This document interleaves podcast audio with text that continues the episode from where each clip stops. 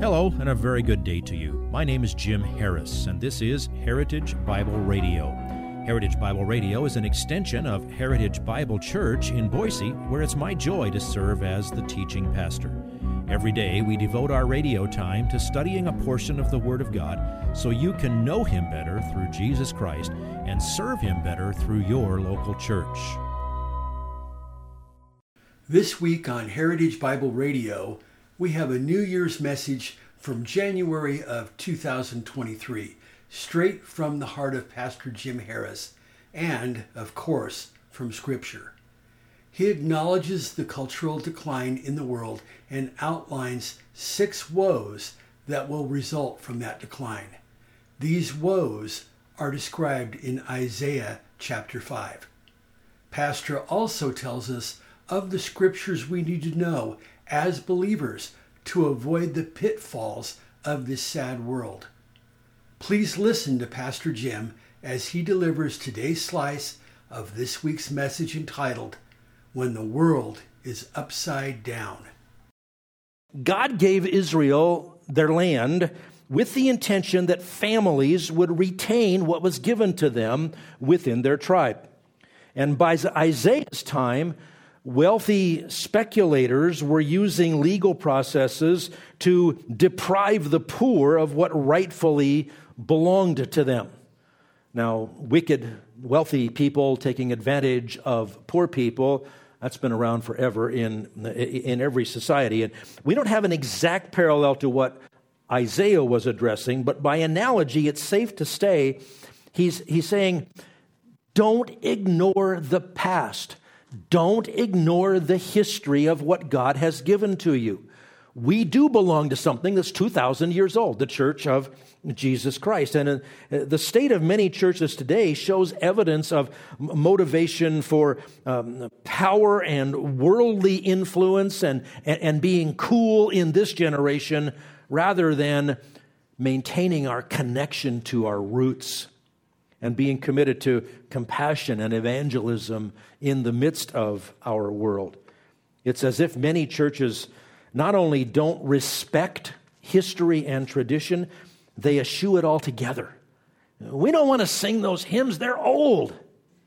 Yeah, and those people are the ones that carried the, the, the, the baton of the cross through their generation to get to you. You owe them. Let's make sure we understand what we're part of and we don't disrespect God's design. Number two, well, you'll have no problem making a connection to this one in our society. Verse 11 of Isaiah 5 intoxication.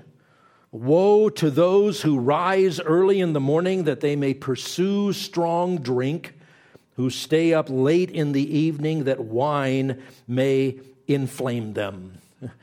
Is there any doubt that pursuit of pleasure and intoxication is rampant in, uh, in, in our world?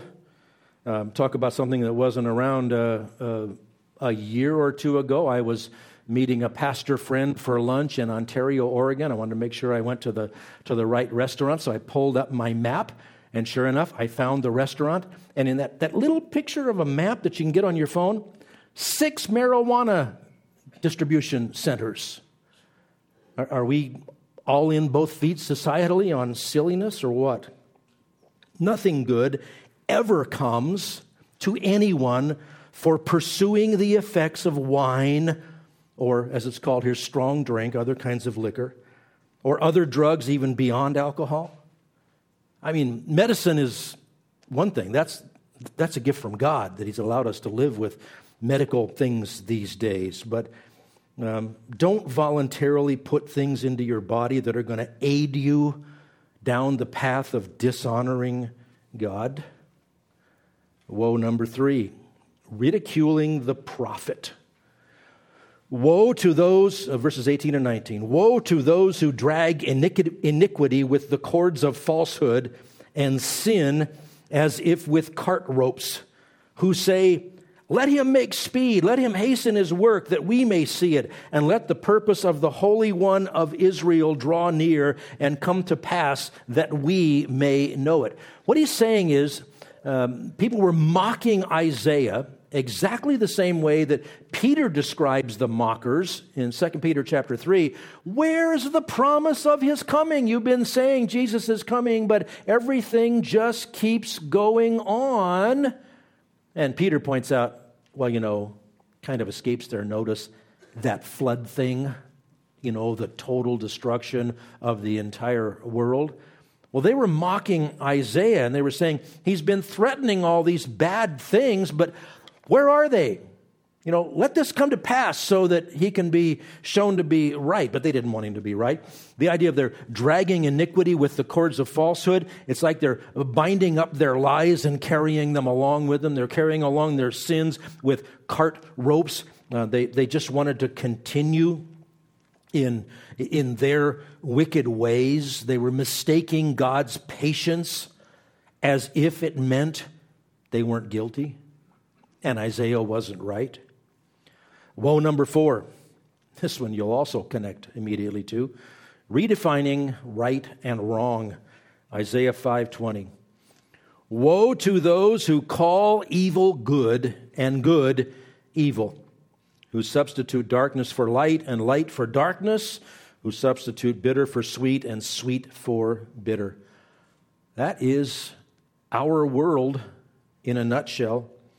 Our president and our Congress are leading the charge to say unfettered abortion is a good thing for our country, and those who oppose it are evil. Same sex marriage is a good thing, and anybody that doesn't wholeheartedly support it, you're the problem. Evil is good, good is evil, right is wrong, wrong is right, up is down, down is up. That's our world. We are at what I said sometime back in 22. We are at the end of Romans chapter 1. Romans chapter 1, verse 32 says, although they know the ordinance of God, that those who practice such things are worthy of death, they not only do the same, but also give hearty approval to those who practice them. And that's exactly what's being demanded these days. You have to give hearty approval, no resistance to calling evil good and good evil. Woe number five is also quite straightforward arrogance and pride. Verse 21 Woe to those who are wise in their own eyes and clever, clever in their own sight. Oh, man is so full of himself, isn't he? The, the more mankind gains in technology and medicine and engineering and computer science and understanding natural processes, the more that we forget that all of those things are gifts from God, created by God. Uh, no good scientist can possibly deny God. Or you can be a good scientist in the technology of it, but if you don't understand that you're studying the handiwork of God, you miss the whole thing. Like one of Marcia's and my favorite songs says, God is not impressed with the loftiness of men. Oh, but we sure are. Proverbs 16, 18. Pride goes before destruction and a haughty spirit before stumbling. Then there's woe number six judgment corrupted by intoxication. Intoxication scored twice in the list of woes, verses 22 and 23. Woe to those who are heroes in drinking wine and valiant men in mixing strong drink who justify the wicked for a bribe and take away the rights of the ones who are in the right.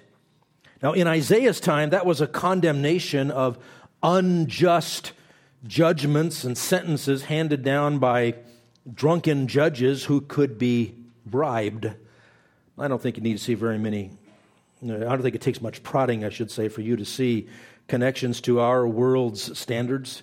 Heroes in drinking wine, watching some of the uh, football games lately. I just think if you removed advertising alcohol from television these days, a lot of entities would go bankrupt. Um, that's our world. And, and we're careening faster and faster down the path toward destruction. God will judge. So run away from and speak truth about what he hates. Understand that we are part of something bigger and older and far more significant than just our sphere of influence, just our local church. What a privilege we have to be a part of what God is doing. Well, we need to know the woes. Now, let's not just stop mired in the ugliness.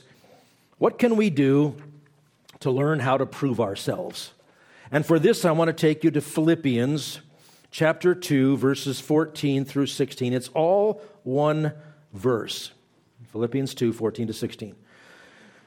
Do all things without grumbling or disputing, so that you will prove yourselves to be blameless and innocent, children of God above reproach, in the midst of a crooked and perverse generation, among whom you appear as lights in the world, holding fast the word of life, so that in the day of Christ I will have reason to glory, because I did not run in vain nor toil in vain. Now, this is addressed to Christians in a very Roman little village, little, little city, dominated by a uh, military outpost. And they were living in a corrupted and ever more eroding world system, just like ours. He calls it a crooked and perverse generation. Crooked comes from a, a, Greek word you almost accidentally know. It's the word scolios.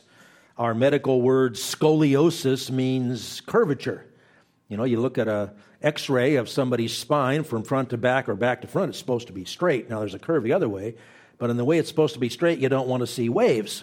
That's scoliosis, curvature. The world is not straight. It's bent. If you would like this message on compact disc, let me know and we'll send it to you. You'll receive the entire message, not just the portion on today's program. You can order by phone at 353 4036 or by writing to us at 7071 West Emerald, Boise, Idaho 83704 or on the internet at hbc boise.org. Heritage Bible Radio needs your prayers and your financial support.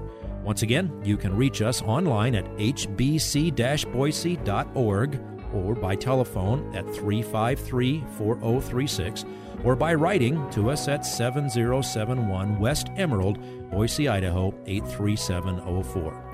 And if you need a church home here in the Treasure Valley, I hope you'll visit us any Sunday at 7071 West Emerald. For Heritage Bible Radio, I'm Jim Harris. See you next time. Bye bye.